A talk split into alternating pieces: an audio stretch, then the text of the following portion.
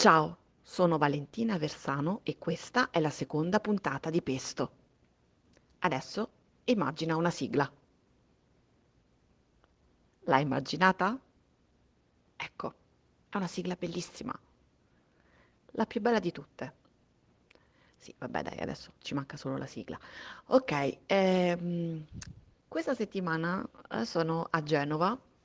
in questo momento sto parlando con la faccia rivolta verso un appendiabiti eh, nella stanza del B&B dove dormo, perché forse così rimbomba di meno. In realtà mh, non lo so se questo esperimento sta eh, funzionando perché ehm, sono già al terzo tentativo di registrazione e devo andare avanti, devo provare ad andare fino in fondo perché tra un po' inizia eh, Book Pride. Io sono qui eh, con Minimum Fax per eh, la fiera da oggi a domenica e quindi eh, prima che inizi eh, parlo un po' con te e poi scappo allo stand.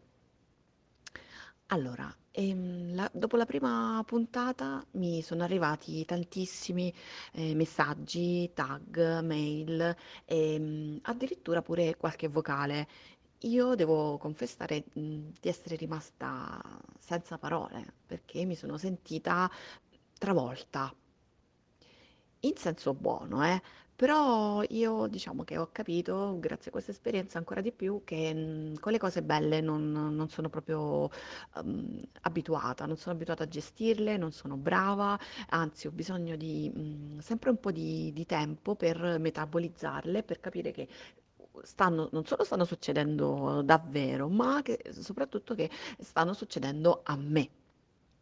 E quindi ci ho messo un po'. Ehm, anzi, lì per lì eh, mi è venuta voglia di, di sparire.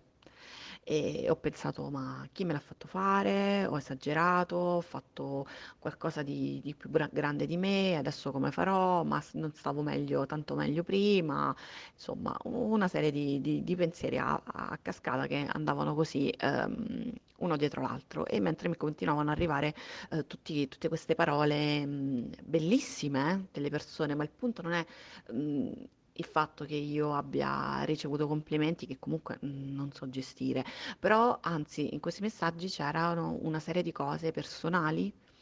di, di confessioni, di... mh,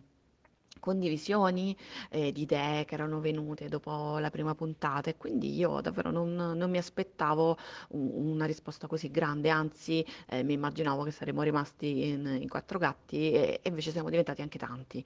E, mm,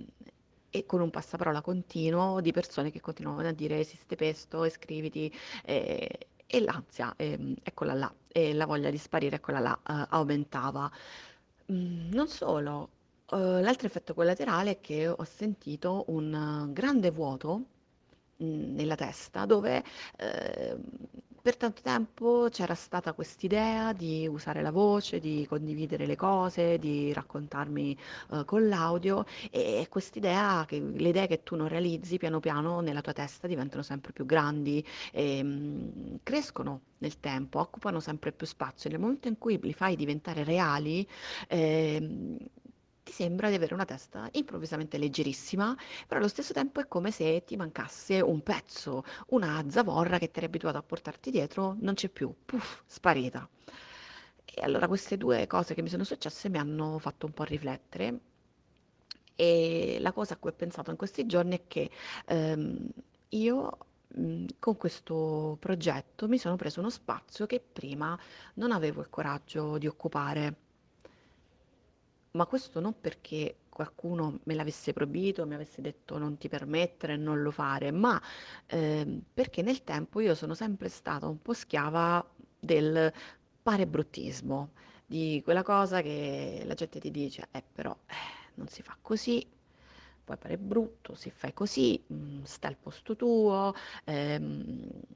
non fare così, non fare colà, è un qualcosa di molto più sottile, che non è un, un vero divieto, ma che ti porta a eh, confrontarti con le altre persone e vedere che vanno tutte in un'altra direzione e verso etichette, ruoli, modelli ai quali tu non sai neanche troppo bene perché, ma forse per sentirti ehm, più giusta, più normale, più inserita in determinati contesti, decidi di aderirli, di aderire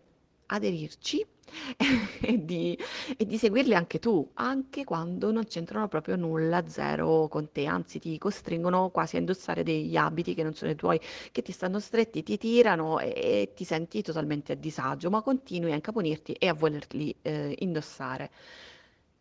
Io nel tempo mi sono abituata mm, a farmi piccola e a o- mm, cercare di non dare fastidio, di stare nel mio, di rinunciare in partenza a tante cose che, mm, a tanti slanci, eh, no, no, questo non lo faccio, poi no, perché poi dopo, eh, e, insomma, a rinchiudermi in una scatolina, eh, sempre più piccola. Eh, però, eh, mi sono accorta che, mm, ultimamente qualcosa sta cambiando. Forse la miccia, eh, che ha fatto esplodere questa mia eh, nuova voglia di prendermi uno spazio che prima davvero mh, avevo paura anche solo di immaginare, è perché da quando c'ho, eh, ho una figlia che ha poco più di un anno, mh, sono stata mh, bersaglio non so, eh, di una serie di, eh, una valanga di cose che la gente non vede l'ora di, non vedeva l'ora di, di rovesciarmi addosso, di cose che in quanto madre io adesso non dovrei più fare, oppure dovrei fare diversamente, eh, adesso che sei mamma, e, e segue a questa frase una serie di mm, precetti, indicazioni, istruzioni per l'uso che non solo tu non hai mai chiesto, ma che eh, dici, ma scusa, ma perché le devo fare così? Eh, anzi, che iniziano già nel momento in cui sei incinta. E la gente ti dice, eh, esci adesso perché poi, sì, vabbè, viaggia adesso perché poi dopo, mm, no, eh, adesso leggi i libri, ma dopo... E così, a, a- a rullo continuo, eh, con una serie di cose che le persone ehm,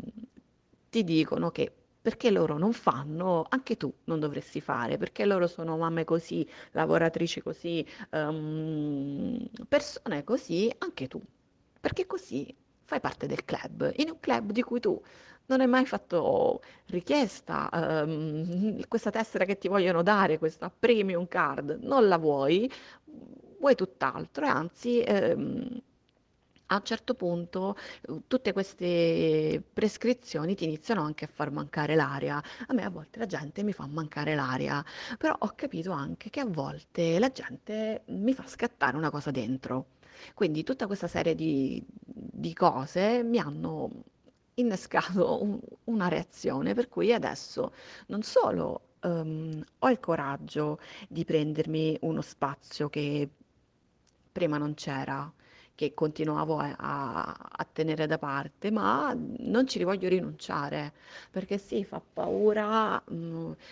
anche le cose positive fanno paura, mm, tutti questi messaggi, la responsabilità che hai poi nel rispondere, nel parlare con le persone, nell'ascoltare quello che ti dicono, eh, un po' ti spaventano, però dall'altra parte è anche bello. Ed è una cosa che io cercavo, perché forse nelle persone poi che conosci di meno, che internet ti avvicina e ti regala, riesci a trovare una verità, a volte un senso di vicinanza che persone che ti conoscono da mille anni non riescono a innescare in te. Forse perché un po' tu parti da una posizione più scomoda, perché sai che la persona che hai dall'altra parte conosce tutte le versioni di te che hai accumulato negli anni, anche quelle più goffe, anche quelle di cui un po' ti vergogni, un po' perché appunto una persona che non ti conosce parte da zero, parte da quello che vede in quel momento e ti senti quasi più libero di